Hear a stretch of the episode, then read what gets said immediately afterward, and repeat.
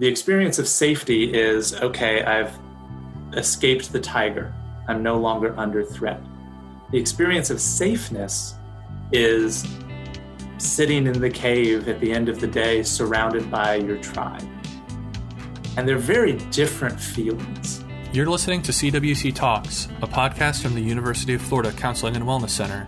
In each episode, we discuss mental health topics related to the experience of being a student and share the struggles and joys of taking care of your mental health while in college. Before we get started, just a few notes on today's content. The views expressed here only reflect our opinions and don't represent the CWC or the University of Florida or the mental health professions as a whole. Additionally, some content may be sensitive for students who have experienced trauma. Please reach out if you need additional support. In this episode, Dr. Sarah Nash and JD Wright, counseling psychology intern at the CWC, discuss developing resources for hard times. Hi, JD. Welcome. Hi. Thank you. Yeah, great to I have am, you. I'm glad and excited and a little nervous to be here. yeah. Have you ever been recorded for a podcast episode before? Um, not really. Okay. Um, so yeah, this will be mostly new. Good. Well, thank you for taking a chance. I am really excited for what we're going to talk about. I think it's really timely, probably always timely, but especially so right now.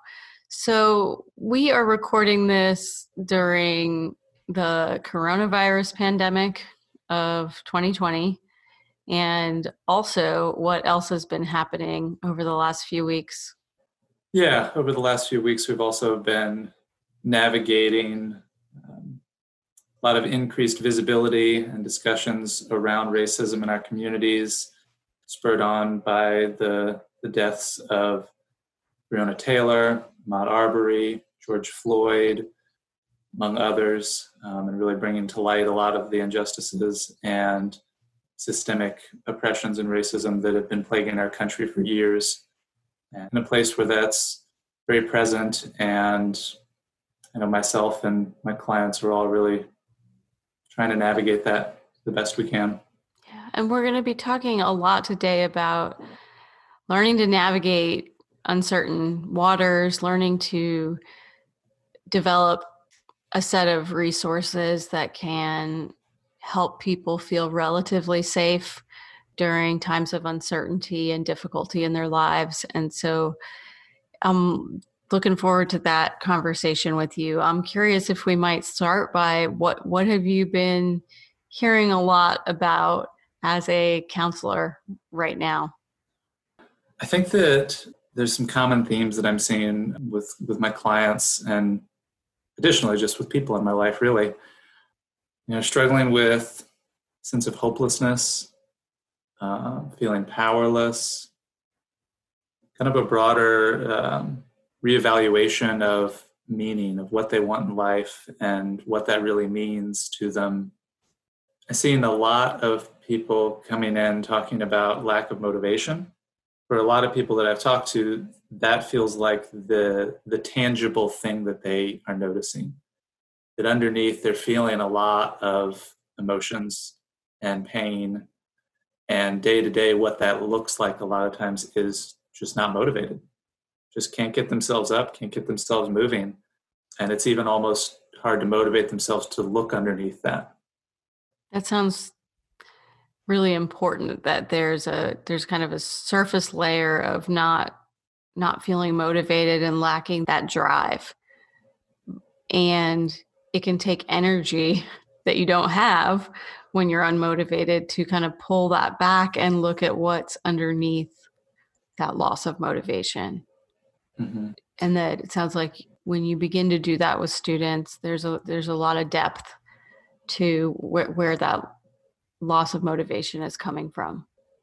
yeah yeah and i think that all of these things really feed on each other too and feed into each other um, that powerlessness hopelessness feeding into that motivation of, of what's the point um, if i can't change anything and of that sense of looking out into the world and feeling like you're in a tunnel but you really have no idea if there's an end to it and what it could possibly look like um, and so really struggling to find the motivation to just move forward Are you are you hearing that about like academics or self care or relationships? Like, what are students identifying? Uh, you know that they're struggling to be motivated about. I think it's a pretty broad disconnect from what I'm hearing for a lot of people that you know having trouble motivating themselves to engage in academics um, and also basic self-care remembering to eat and sleep and have a routine to life and relationally at a time when it you know might be most important to feel connected not only are people struggling with motivating themselves to reach out to others we're in a place right now where connecting with others in a physical way is inherently dangerous. And society is telling us to distance and disconnect. And so, all just compounding on each other um, to be a really pretty pervasive experience, I think, of, of disconnection and and struggle with that motivation piece. I'm wondering, given that there are a lot of valid reasons why people are struggling right now with drive and with direction and with hope. Mm-hmm, mm-hmm. How do you begin to work with students around around those issues because that can feel so heavy, right? That that can feel so heavy and you don't have any of the ultimate answers either. Or if you do, please please share them um, because I would love I would love to know. But yeah, like how do you begin to support students to or or yourself for that matter right? To to to, to work with this stuff. Yeah it's a struggle because a lot of what my clients and friends and colleagues and we're all going through the, the similar experience right now of life and all trying to navigate and knowing that the answers really aren't internal they're not internal to anyone that I'm working with. The answers aren't fix yourself because the responses that are coming out are just so honest and natural and appropriate to the situation, really. Um, and so the response is not, how do we fix you? Um, I think that the initial step is, how do we make sure that you're seen? How do you feel seen? How do you feel heard? How do you see yourself? validating that what ultimately needs to change is environment, society, culture. And I think this is true even in other times, um, validating responses to difficult situations, to traumas, that while the work might be individual, really wanting to validate and acknowledge that the problem isn't individual. Thank you for saying that and so clearly, too. I'm imagining that hearing you say that as a counselor and also as a white male, you know, might might be deeply validating for certain certain you know for anyone really but come coming from you that even me as a white female like hearing you say that is uh, comforting in a lot of ways. That it's this that that the distress is a response to systems that are ill for lack of a better word. The the, the systems are the problem and that people are responding to problematic systems not that the problem is within. Yeah absolutely yeah and and i can only hope that it's experienced that way but very much, I feel like that that in all of this needs to be the starting point is naming that explicitly. You're not broken. Yes, yes. You're not broken. Um, this is not your fault. There's nothing wrong with this response that you're having. Um, and that we can help support you as a person navigating mm-hmm. this together as someone helping you to navigate this experience, um, but with that deep acknowledgement that we're supporting you in a broken system. Yeah, yeah. Mm, I'm glad that we're that we're forming that frame for this conversation. Okay. So we're we're mm. going to be talking today about given all of that context, what are things that any of us can be thinking about, practicing, looking for, and working on during this time. And really, at, at any time where there's a lot of chronic stress and difficulty in our lives. And the word that you have used around that's that set of work and tools and su- support is called resourcing. And i had not heard that word when when you first used it and i it, it led me to reach out to you and ask you to tell me more about that. So what is this concept of resourcing? Yeah so the idea of resourcing is talked a lot about in trauma work and trauma based therapy work trauma informed work. And the idea of resourcing is that as we are in therapy working on difficult topics, delving into difficult places, or just in life, navigating difficult circumstances and situations, in order to do so without becoming overwhelmed and re traumatized, sort of each time we tap into these difficult places, that we, we work to develop a bank of resources, an ability to, in the moment, both notice experience of overwhelm coming up and have some tools to bring yourself back to a sense of groundedness, a sense of safety, a sense of presence. And so these resources can look like a lot of different things. They can be internal or external. So there's not one particular strategy for this, and it's very individual. But it's it's really developing and practicing, actively practicing the ability to tap into these resources, whatever they look like, in times of need. So, where might someone begin? I think that the best place to begin, and where I usually start with clients, and sometimes the only place I ever go, is noticing and acknowledging and naming the resources that you already have. I think that needs to be the starting point because we all have resources. We've all been navigating hard times for all through our lives. We've all faced challenges, and we all have things that we draw on. Sometimes for people, that's loved ones, that can be relationships, someone that they can reach out to for comfort and support, or just someone that they can reach out to for presence, to just be there. Um, for some people, it could look like a pet or an animal. For some people, it's a, a, deep well of internal resources of some sort, some characteristic or value that they hold that they lean on and find grounding in. It could be a sense of confidence, um, could be a sense of pride, um, it could be um, the ability to really tap into a state of calm that they've developed over time.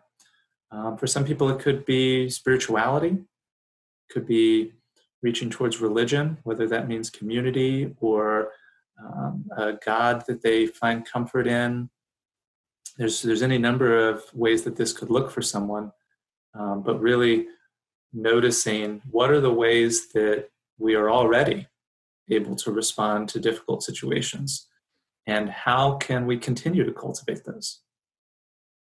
That seems really important starting with what do i already have available to me and what have i used and developed already to deal with the challenges that i've been through?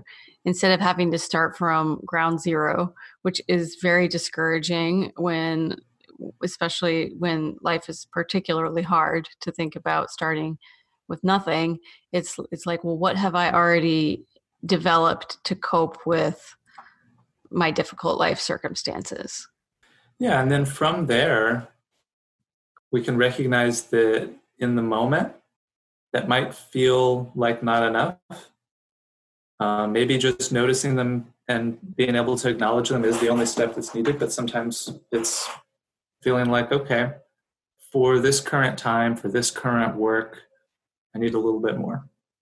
And that might be just further practicing and developing what resources are already there.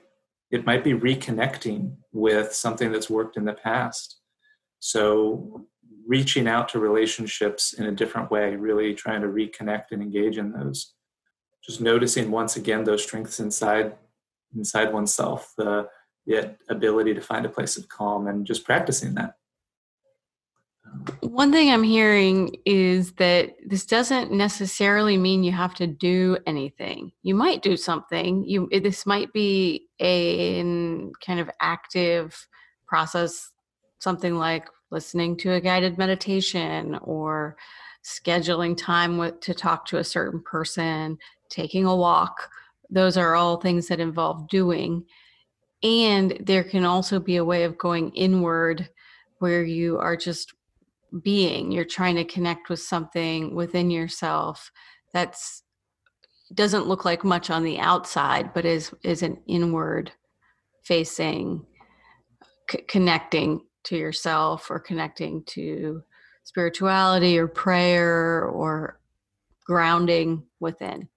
Yeah I, I think that one sort of overarching feature of resources in general is that they have the ability to bring us, in a sense, out of our head into something else. So that could be out of our head into relationships, out of our head into our body, out of our head into our spirit, but out of our head and into another container where you can connect with a sense of calm or safety. Another piece of that is, is a, connection to the present with the acknowledgement that most of the anxiety that we feel in our lives, most of the conflict that goes on in our head, has to do with either the past or the future. Either ruminating about the past in some way, or worrying about things that had happened, or worrying about the future, anxious about the future.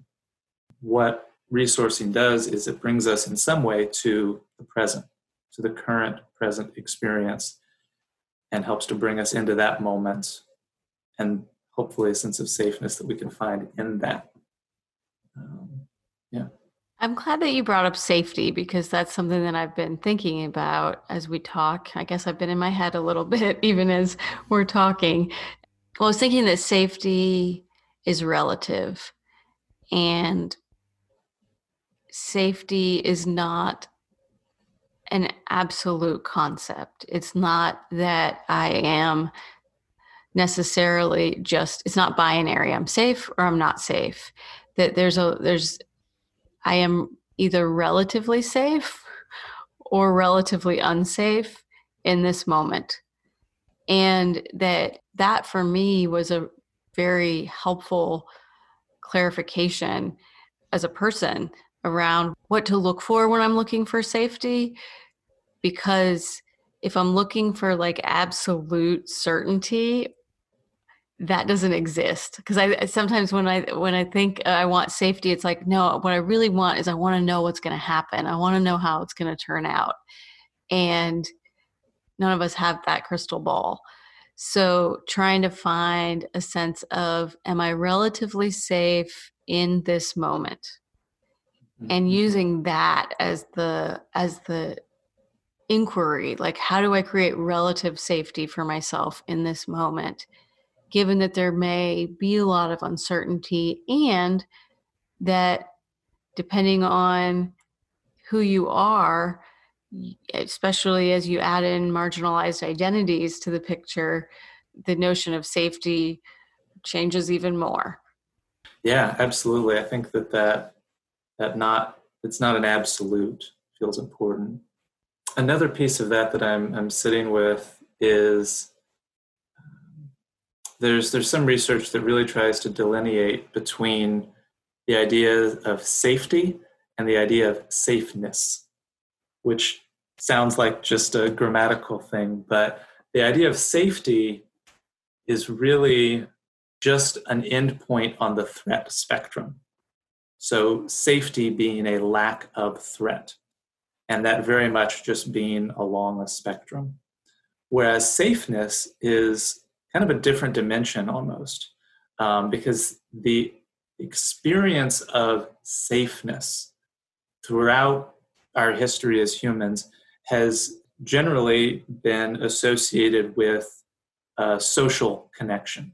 The experience of safety is okay, I've escaped the tiger, I'm no longer under threat. The experience of safeness is sitting in the cave at the end of the day surrounded by your tribe. And they're very different feelings lack of threat versus safeness. And so I think really when we're looking at resourcing, while we want to acknowledge that we're trying to decrease threat, the end goal that we're looking for in this is how can we develop a connection to that sense of safeness, that ability to settle the nervous system, feel connected, feel in the moment, not worrying about what's going on around, not like a question of is this current moment safe objectively? That being an important step, but building to this broader experience of feeling safe. And usually that means feeling safe in connection to something. And that can be an internal self, it could be a characteristic that's developed internally in the form of like self compassion and um, you know connection to those inner qualities um, or it could be connection to others in your life thank you for clarifying that i no one's ever explained it to me like that before jd and i find that really helpful and i'm imagining when you're working with students who have need of these of these principles that it's a combination of both that there are, are skills and practices and resources to help reduce the sense of threat. And there are you know other ways to begin to build that sense of safeness and they're they're complementary but they're not the same yes. Yeah. okay. Do we because you had said early on you said one of the important things to be able to do is to notice overwhelm when it's coming up or you know notice when we're getting really overwhelmed. I would also say notice when we're feeling scared. Notice when we are experiencing a threat whether real or perceived doesn't really matter to the nervous system whether it's real or perceived right so is it important i guess i'm wondering is it important to if I'm feeling threatened, do I need to attend to that first before I work on the safeness part? Like, how, where do you start, I guess? Yeah, that's, I think, a nice logical stepping stone there. Is I think the first assessment that needs to happen is Am I objectively under threat right now? And if so, it could be that the responses would not be adaptive to get rid of them if, if objectively there is threat there, then fear and anger and all of those emotions are totally appropriate. And so then the question becomes how do we work with that in a productive way? So the first question, yeah, is very much is is there objective threat in this moment? And then from there, if I'm experiencing this sense of threat, how do I tone it down enough? Again, with that sense of I'm not probably in this moment going to get a sense like no threat, complete safety. How do we tone it down enough? And we all have strategies for that. The one that I hear most commonly in students, and they never think of it as a positive coping strategy, is distraction. Is like I'm I'm gonna play some Candy Crush. Yeah, I'm gonna pull out my phone. I'm gonna binge some Netflix. Um, yeah, distraction. It's like the ultimate adaptive response to I'm just gonna get away from thinking about the threat for a while. There's nothing inherently wrong with that. Like it's it's totally adaptive and helpful. Um, I think the problem comes in is when when people when students feel like they don't have any other options. Um, that that's the only tool in their toolbox. And so that's where that initial step of naming what are the other tools that are actually there can be really helpful. What are the other ways in the past that you've, you know, quote, down regulated that you've noticed threat and helped to calm things down.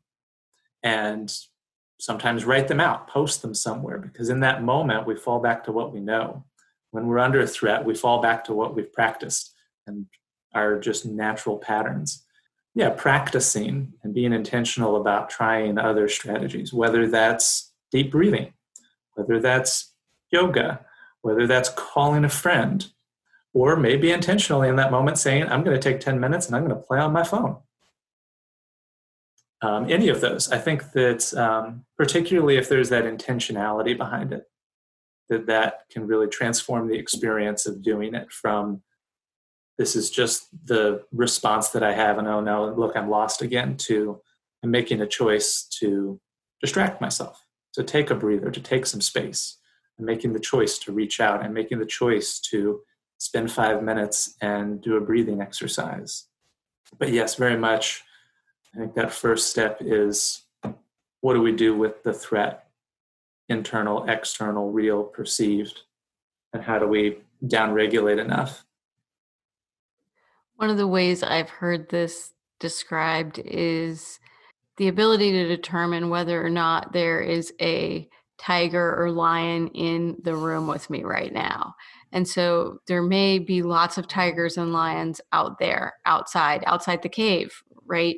But in this moment, am I about to be devoured? Am I getting attacked?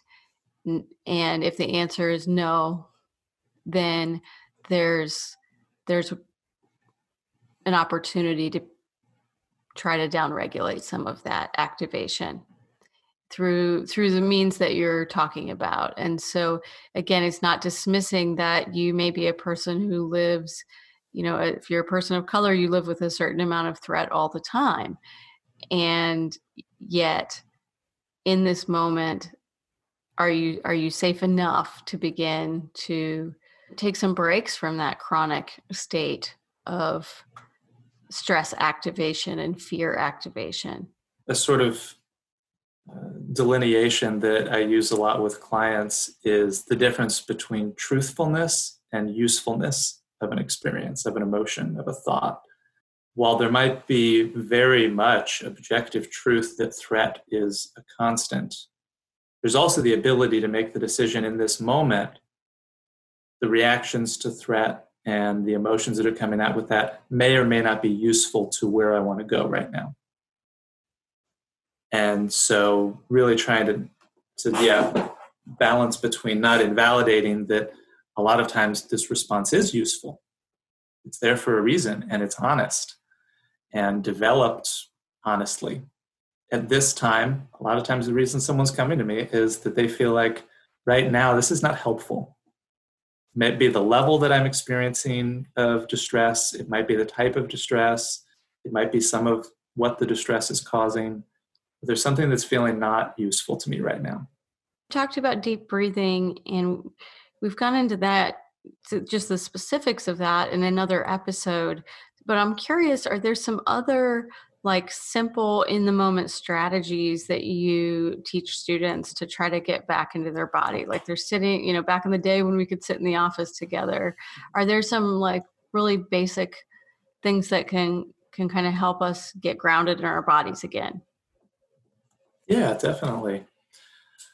Um, the the getting grounded in the body, I think, is an important piece of that. The way you phrased that, and so a lot of the work that I do in these sorts of exercises with students is how do we get you into your body, into the body, out of the head. The idea of developing groundedness, kind of almost the sense of how how can we get you as far away from your head as possible. So a lot of the times, the exercises that I'm doing with students is bringing the attention downwards to your feet, to your butt sitting in the chair, to your legs, something aimed in like a downward direction, and that connecting with those parts of the body that throughout the day we tend to just not connect with as much. We live in our upper halves. We live and do in our upper halves, and we kind of forget about our legs and feet and hips and everything that's going on down there. And so practicing with them exercises like just taking a couple of minutes and directing your attention to your feet, noticing the sensations in your feet, noticing the pressure, the weight, really connecting to that sense of feet on the ground, supported by the earth underneath them, feeling the weight of gravity pulling you down. and trying to just connect into the different senses, the different experiences. Sometimes there's tingling, pressure, expansion or contraction. Sometimes different feelings of temperature. Maybe certain places feel a little warmer or cooler than others. But really just allowing yourself to notice the sensations. Trying to let go of any of the judgments, any of the thinking about that we just do so much. Any of the good or bad. Maybe the sensation needs to change in some way. Just letting that go. And just bringing a sense of curiosity. I'm doing this as you we didn't plan this, but I as you started talking and you just have such a calm voice and I just decided I would close my eyes and try to feel my feet and my legs. It was almost as if my attention, which usually exists in not just my upper half, but like from the neck up kind of a thing, as if my attention ha- is like a scope and it dropped down into my body like an elevator going down and just I felt everything shift downwards. And in doing that, I felt calmer than I have felt in days with everything going on. Now that I'm kind of coming back to my head, I'm aware like all that stuff is still here. Like all that, all those problems, all those fears are still here.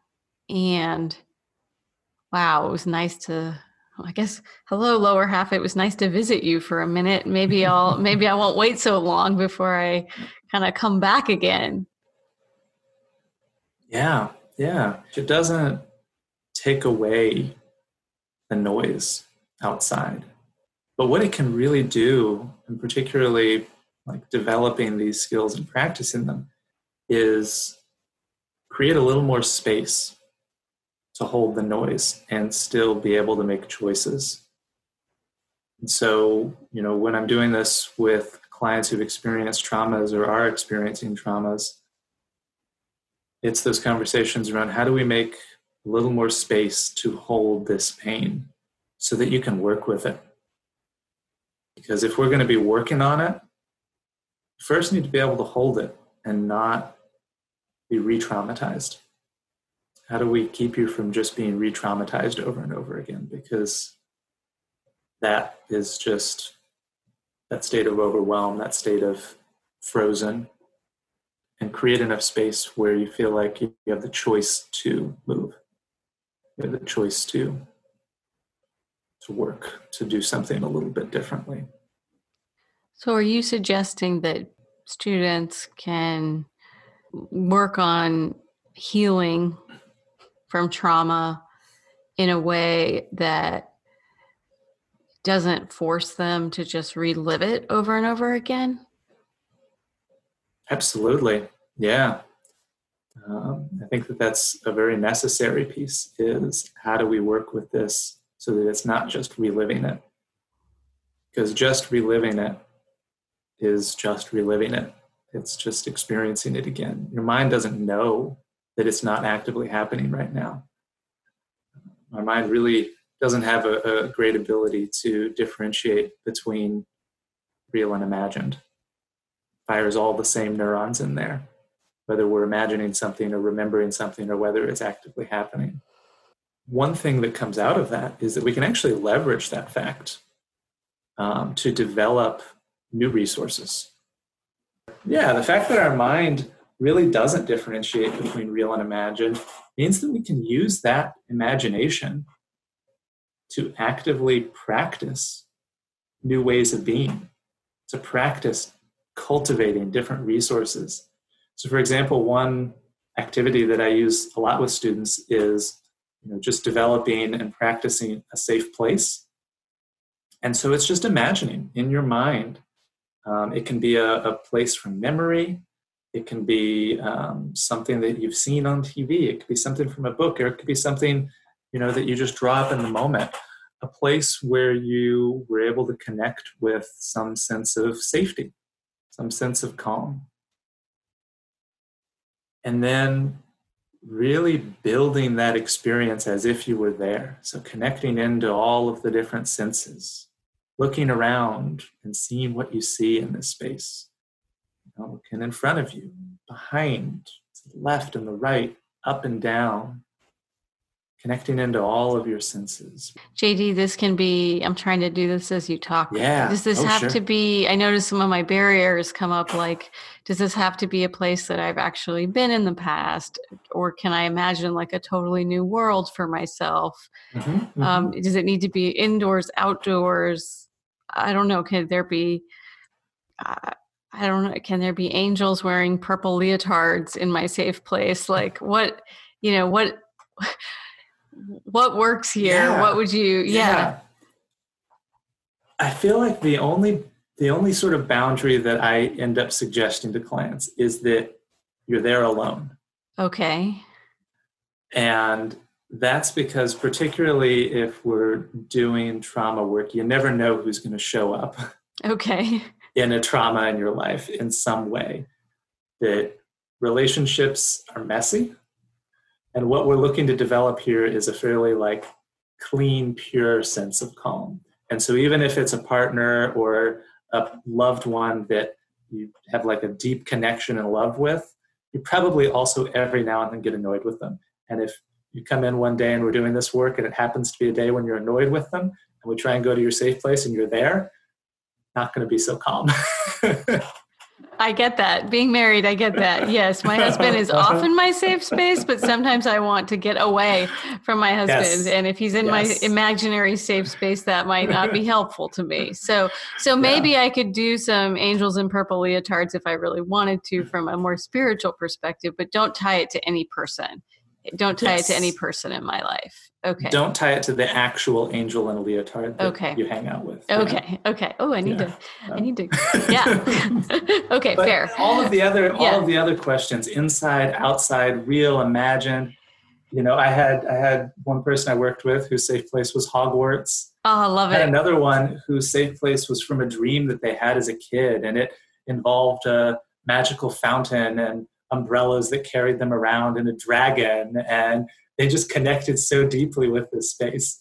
And then on the other end, you know, I had someone whose safe place was like their high school gym, and that was the space. So really, eh, there's no specific boundaries to um, what this looks like. It's really just about what you can connect with. Um, and then developing it, like connecting with all the senses and practicing. Practicing it, um, I think, is really an important piece. That it's not just like creating this space and then only using it when you're maxed out. Because, like I said before, when we're maxed out, we fall back on what we know. And if what we know is distract, hide, disconnect, then that's in all likelihood what we'll do. Um, and so, what I really encourage is any of these resources, any of these strategies, actively developing them in times when you don't actively need them so that they are as accessible as possible when you do need them. Thank you for highlighting that. That's really important. And I like that I like the safe space idea because I think it can be just even in talking about it and playing with it a little bit, like it can be fun. It doesn't need to be fun, but it it that there can be that that if I could go there at any time. I don't need to be stressed out to spend a little time in my safe space decorating and just, you know, making it nice, making it comfy, Yeah. making it cozy. I yeah, I think about what kind of I'm more of a literal person, but like a soft plush rug and maybe some really big comfy beanbag chairs and just that cozy blanket that I can curl up under and maybe there's like yeah little kitty cat there even maybe um yeah And another thing I want to add is that, you know, I use the term safe place as that's kind of the standard, but in my work, I don't have any attachment to it being a place where safeness is the dominant feature. Because for some people, they're in a place where that's not accessible. And that, that might not be. And so maybe there's other characteristics that you can connect with that can still get you that sense of groundedness and connection. Um, so it might be um, a joyful space. It might be a calm space. It might be a peaceful space. Might be a space with a sense of contentment. Um, or just no, like uh, so an energy it could be an energy that you're visiting uh, uh like a, mm-hmm. a light a source of light or darkness or it doesn't have to be yeah okay it doesn't yeah, have to be literal yeah. at all mm-hmm, mm-hmm. yeah it's whatever whatever feels like you can really connect with that helps to bring you out of the overwhelm and into a place that feels more restful okay. and healing okay do you have one of those? I have a couple. Um, one of my go-tos is, and so what another thing I do when I'm doing this is I always pair it with a trigger word. Okay. And and so I'll encourage clients to do that so that in the moment, as they've practiced over time, they've sort of paired the trigger word with the space. And in the moment when they're feeling overwhelmed, they can just say the trigger word to themselves. And so one of my one of my trigger words like it's like a password. It's like a password. Yeah. Okay. Yeah. So one of mine is kayak. Um, and growing up, we had a uh, a house, my grandmother's house, right on the Homosassa River, and she had a, a nice dock out there. And one thing that we would do is just tie the kayak to the end of the dock and let it float out, and then I'd just lay in the kayak and you know there's all sorts of water birds around there that I'm listening to, and the sound of river coming by, the feeling of like the heat of the sun with the cool breeze and the water occasionally splashing. And I can really connect with the visuals of that space and just spend a lot of time there. So that's that's definitely one that I go to a lot. I love that. I know, you know, we're talking about stress and trauma and stuff, but what sorts of times recently have you found yourself visiting that place? Like when do you when do you find yourself visiting that place lately? I'm going to be totally honest and say that I haven't visited that place all that much recently. And so this actually is a great reminder in this moment that I need to go visit that place some. I need to hang out on that kayak a little bit more. That it's there. Yeah, yeah. And it takes reminders. I forget and so yeah looking forward i'm imagining that even just throughout the day um, in between meetings in between clients just spending a couple of minutes checking mm. into that place letting myself rest there. Little internal mini vacations. Okay. And that and me you know me too i really appreciate the reminder jd I, I was thinking about what you said that as much as our our mind's ability to imagine all kinds of threats can wreak havoc on our stress response we can also use our imagination to develop the relaxation response and that the more vivid and real and not literal but real to us these safe places inner safe places can be the the more it's like we're flexing the opposite muscle from the mm-hmm. one that raises our nervous system and really stresses us out. Yeah yeah. And neurologically we're flexing the opposite system. So when we're practicing this this is part of that safeness system that we're developing. And anytime we're activating that neurologically it's inhibiting the threat system. They, they can't be going on at the same time. And so the more that we practice this, the stronger that system gets and the better able it is to function to, to regulate the threat system. Um, so the practice really is both a short term and a long term thing. It's really strengthening neurologically that part of ourselves that has the ability to feel this.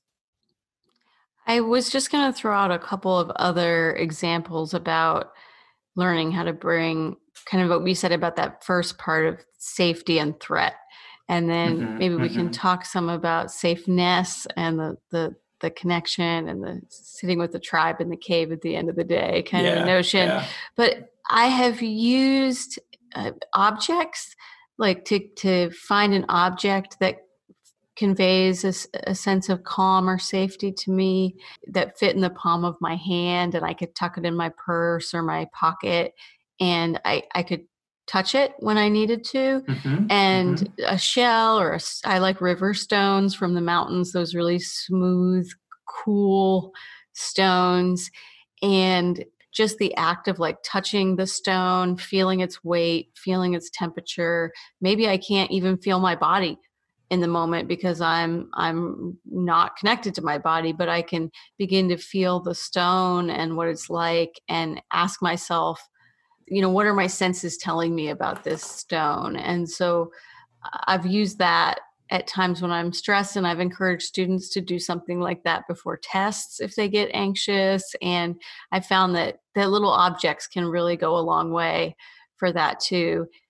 And also sometimes colors and textures so trying to identify tell me like five green things that you can see right now and five yellow things and five white things and it sounds silly almost it's like uh why i'm not in elementary school like i know my colors already but it it starts to kind of let the senses come back online to look for colors and te- and to feel sometimes i'll just say like rub your hands over the couch and the table and the surfaces that are around you and tell me what textures you feel. Is it smooth? Is it rough?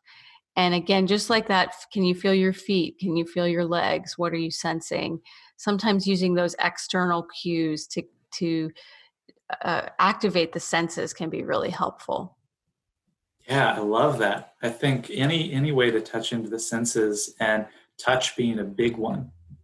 Um, and so sometimes, yeah, having the object, having um, something that's familiar, that's comfortable, sometimes just touching what's around. And I'd say expanding to any of the senses. Sometimes uh, listening to a particular song, um, a particular smell. I, I had one client that I worked with that when we were doing the difficult work, kind of unpacking their traumas, they always brought with them, and I encouraged them to do so, a Dr. Pepper. And if they felt like it was too much, we'd take a couple minutes and they just got to drink their Dr. Pepper. And that was their grounding space. Like the taste, the smell, the sound of the bubbly, like everything about Dr. Pepper connected them back to the moment. I love that. I love that because my mind went to like lavender essential oil or something fancy like that. But no, like Dr. Pepper could be just as much or more powerful for someone. Yeah, absolutely. One of one of my trainers, um, teachers, with all of his clients, one of the first things he does is like get a full repertoire of their musical interests and backgrounds, and so he'll totally weave music into the work as this really grounding force and a way to to help people just connect back in. Um, so yeah, being creative with that in any way that you can engage the senses at all, I think is um, has the potential to be a really powerful thing. For that threat system to let the threat stuff come Mhm. down. Okay, so Yeah. let's say let's say I'm working on building those resources and I'm also hearing you say it's really important to practice. It's really important to develop those before we desperately need them. So they're easy to get to. So we we remember our password in a crisis, right? We can quickly type it in to get into that to get into that place, whatever it is for us that we've been practicing it. So we can pull it up and go there when we most need it. Let's talk some about the the safeness so that that set of resources around connection and belonging and and tribe Mhm. Yeah, yeah. So sometimes these can look similarly. Sometimes these are, are similar types of resources. So, for example, the, the safe place imagery that I do, one piece that I add in there to try and tap into that connection system, the safeness system a little bit more, is that once someone feels connected and is there, adding in the piece of really trying to imagine and connect with the idea that not only is this your place, your unique place, but this place welcomes you, that it wants you there, and that it's there for you. So even in this non literal, like it's not another person we're connecting with, we can tap into that sense of connection, of sort of being cared for, of being loved, of being supported. Being wanted. So yes, being wanted, being, being wanted. welcomed. I, wow, mm-hmm. I, that's so crazy because I didn't even think about that part of it when I was thinking about this space. I was thinking about it as pretty inanimate versus uh, that that it wants me, it's welcoming me. And most people describe when when they add that in, a sense of warmth kind of appears. Totally, it wasn't there before. Yeah, totally. Uh, yeah, like my heart, I can feel my heart start to warm up a little bit. Yeah, and that same aspect of warmth can be added into just about any of these exercises by just simply adding in the intentionality of I'm doing this for myself. I am giving this to myself. And that rather than just being a coping mechanism to make things not as bad, that it's really a gift. I'm hearing this is something I do. Yeah, I'm hearing I'm giving this to myself, and I'm also hearing I'm allowed to receive this. Yes. Yes. I'm receiving this from myself. Yeah. Absolutely. And so we have the ability to both give and receive there. Yeah. I'm just thinking that that in and of itself, that notion has so much tenderness in it and it sounds so simple, but when I'm struggling, it's really hard to access that to just to just pull up that tenderness or that softness for mm-hmm. myself. I tend to yeah. to be like at the last couple nights I've been unable to sleep just worrying for the for the people I love and worried about the world and like just kind of running around in my head. And it it it's like no matter how much I have learned about these skills as a therapist in, in, the moment i just kept thinking what is wrong with me? I should be able to go to sleep by now. I'm really tired. Mm-hmm. yeah. Yeah and i'll say that for for some people for a lot of people right now maybe even it might be too hard to really connect into that feeling of giving and receiving care to yourself. Because it could just be so embedded that that's not okay that you know we judge ourselves we put ourselves down and that's necessary in some way to to move forward. And so that's where drawing from other resources as well i think can be important um, so in the same way that you know we can create an imagined safe space we can also create imagined others that we can sort of visit and receive love and compassion from so for a lot of people I think animals are a great, like, uh, I was going to say starter, but really it could be the starter and the finisher.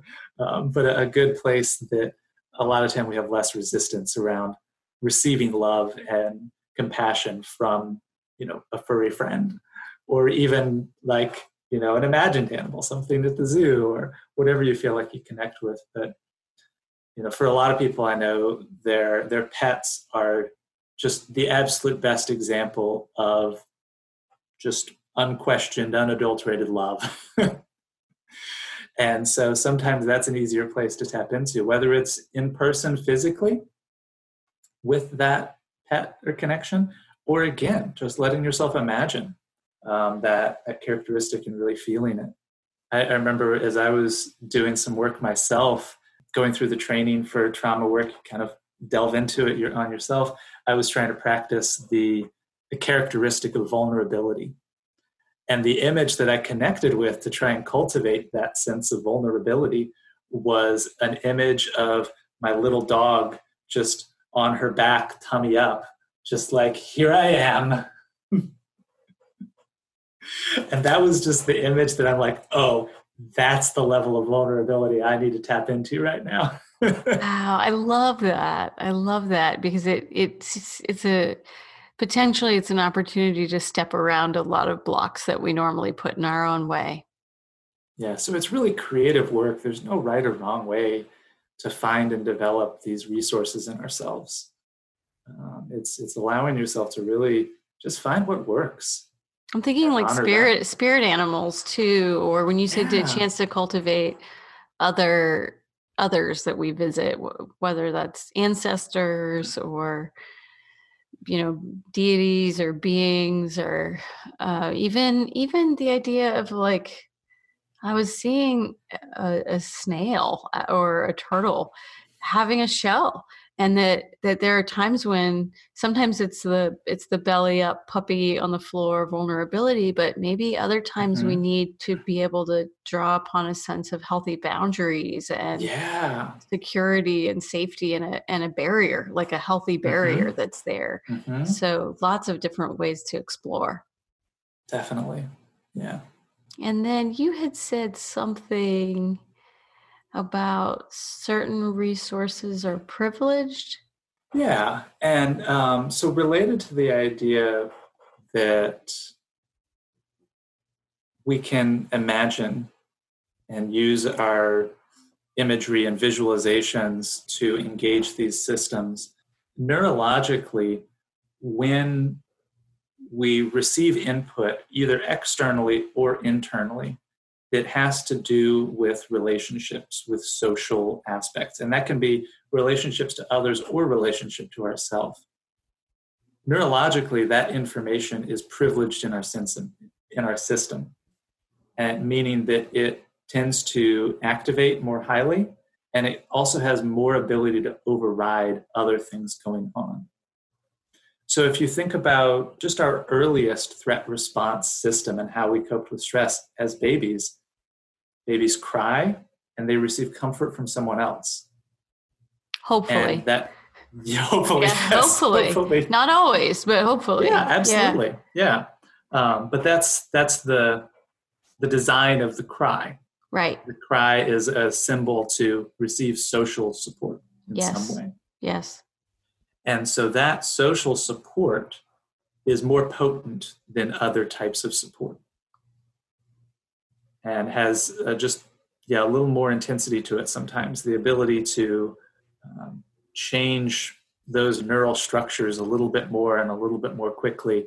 And so that's why in addition to practicing the safety component of that trying to build in the social piece whether that's receiving from someone else or giving to yourself can be really impactful because it's tapping into and developing that system that evolutionarily is really meaningful and powerful and how we really can connect into the in a sense opposite of the threat experience. Like we get a lot of bang for our buck when we do the yeah. when we when we activate the social support system even if it's just imaginary. Even if i'm visiting a therapist that i saw 10 years ago in my in my mind if i'm mm-hmm. visiting that person i'm feeling their love coming towards me that i'm getting a lot of return on that yes okay yeah. okay yeah absolutely it's like a self-care superfood I have lots of other other uh-huh. parallels I can draw, but I won't. I, I, won't make people roll their eyes at me too much. But yeah. but yeah, that that that's so interesting. Okay, that's what you meant by privilege. I wasn't sure because we've been talking obviously about a lot of other kinds of privilege, but yeah, yeah, yeah. okay, neurologically privileged. Okay, yeah. Mm. So it sounds like it's great if you can learn these tools with someone as gentle and supportive as you are jd i can imagine being being a student in your in your office or over zoom and having you know I'm, I'm benefiting right now even from just having spent this time with you and having you introduce me to some of this stuff and also remind me of some of it. But um but i'm also wondering is is therapy always necessary to work on these things yeah, I would say absolutely not. That that sometimes therapy is important, And I think almost always therapy can be a nice support uh, in some way, even if it's just a session or two check in. Um, it's why I do what I do. I think it's great. Um, but absolutely, it's it's not necessary. And there's a lot of this work that can be done individually. And there's lots of spaces out there to find this. I mean, YouTube, you could probably find a YouTube video on every single thing we mentioned here today, um, and a guided version of it to go along with it. So probably, you know, a TED Talk, a guided version, and then a couple people critiquing it. Um, the whole package for each of them. Yes, and books and articles and blogs and everything. Yeah. Some Instagram posts, all of it. Yeah. I think one of the the differences that sometimes people feel within therapy that is harder to replicate on your own, but absolutely can be, is the uh, like the accountability component and the intensity at, with, at which we practice this. So, like I, I don't think I've encountered a client that said, No, I've never done deep breathing, never taken a deep breath in my life. But when I ask clients, What do you do there? How do you do deep breathing? What does that look like? Uh, you know, a lot of times it's okay, I take a couple of deep breaths, and that's great. But a sustained practice of okay i'm feeling anxious i'm going to take five or ten minutes and do this particular type of deep breathing in this particular sustained way can have a world of difference between how that affects you long term. And so if you're doing it on your own, like strongly encourage you to try all of these things on your own. And when you find something that works, try and really commit. Like invest in that practice more than you normally would. Um, because again, we're really working hard to override patterns of responding that have been built in throughout our lives and so it really takes some effort and intentionality to override those sometimes that's super important that practice is really what allows this to i don't know burn in in some ways right and yeah. become available to us in in the moment where we we find ourselves truly needing truly needing it I'm kind of challenging myself to do something today before I lay down tonight and all the noise in my head starts up again to do something today before I get to bed to take care of myself. And maybe, yeah, maybe I still have trouble sleeping tonight, maybe not. But that's the thing about practice is that we aren't looking necessarily for for big changes right in the moment. We're looking for changes over time. Absolutely. Yeah. I will name that challenge for myself too. Something today. And I think that that is the only starting point. Something today. I'll end with this. My dad's getting older and he has a lot of health challenges and so he's he's really he's really hiding out right now during the coronavirus because if he gets it that that would probably be the end for him. And so i texted him last night and said dad do you want to you know do you want to talk? Do you want to talk tomorrow?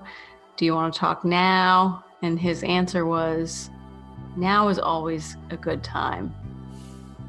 And i thought how how poignant right given that i don't i I don't know.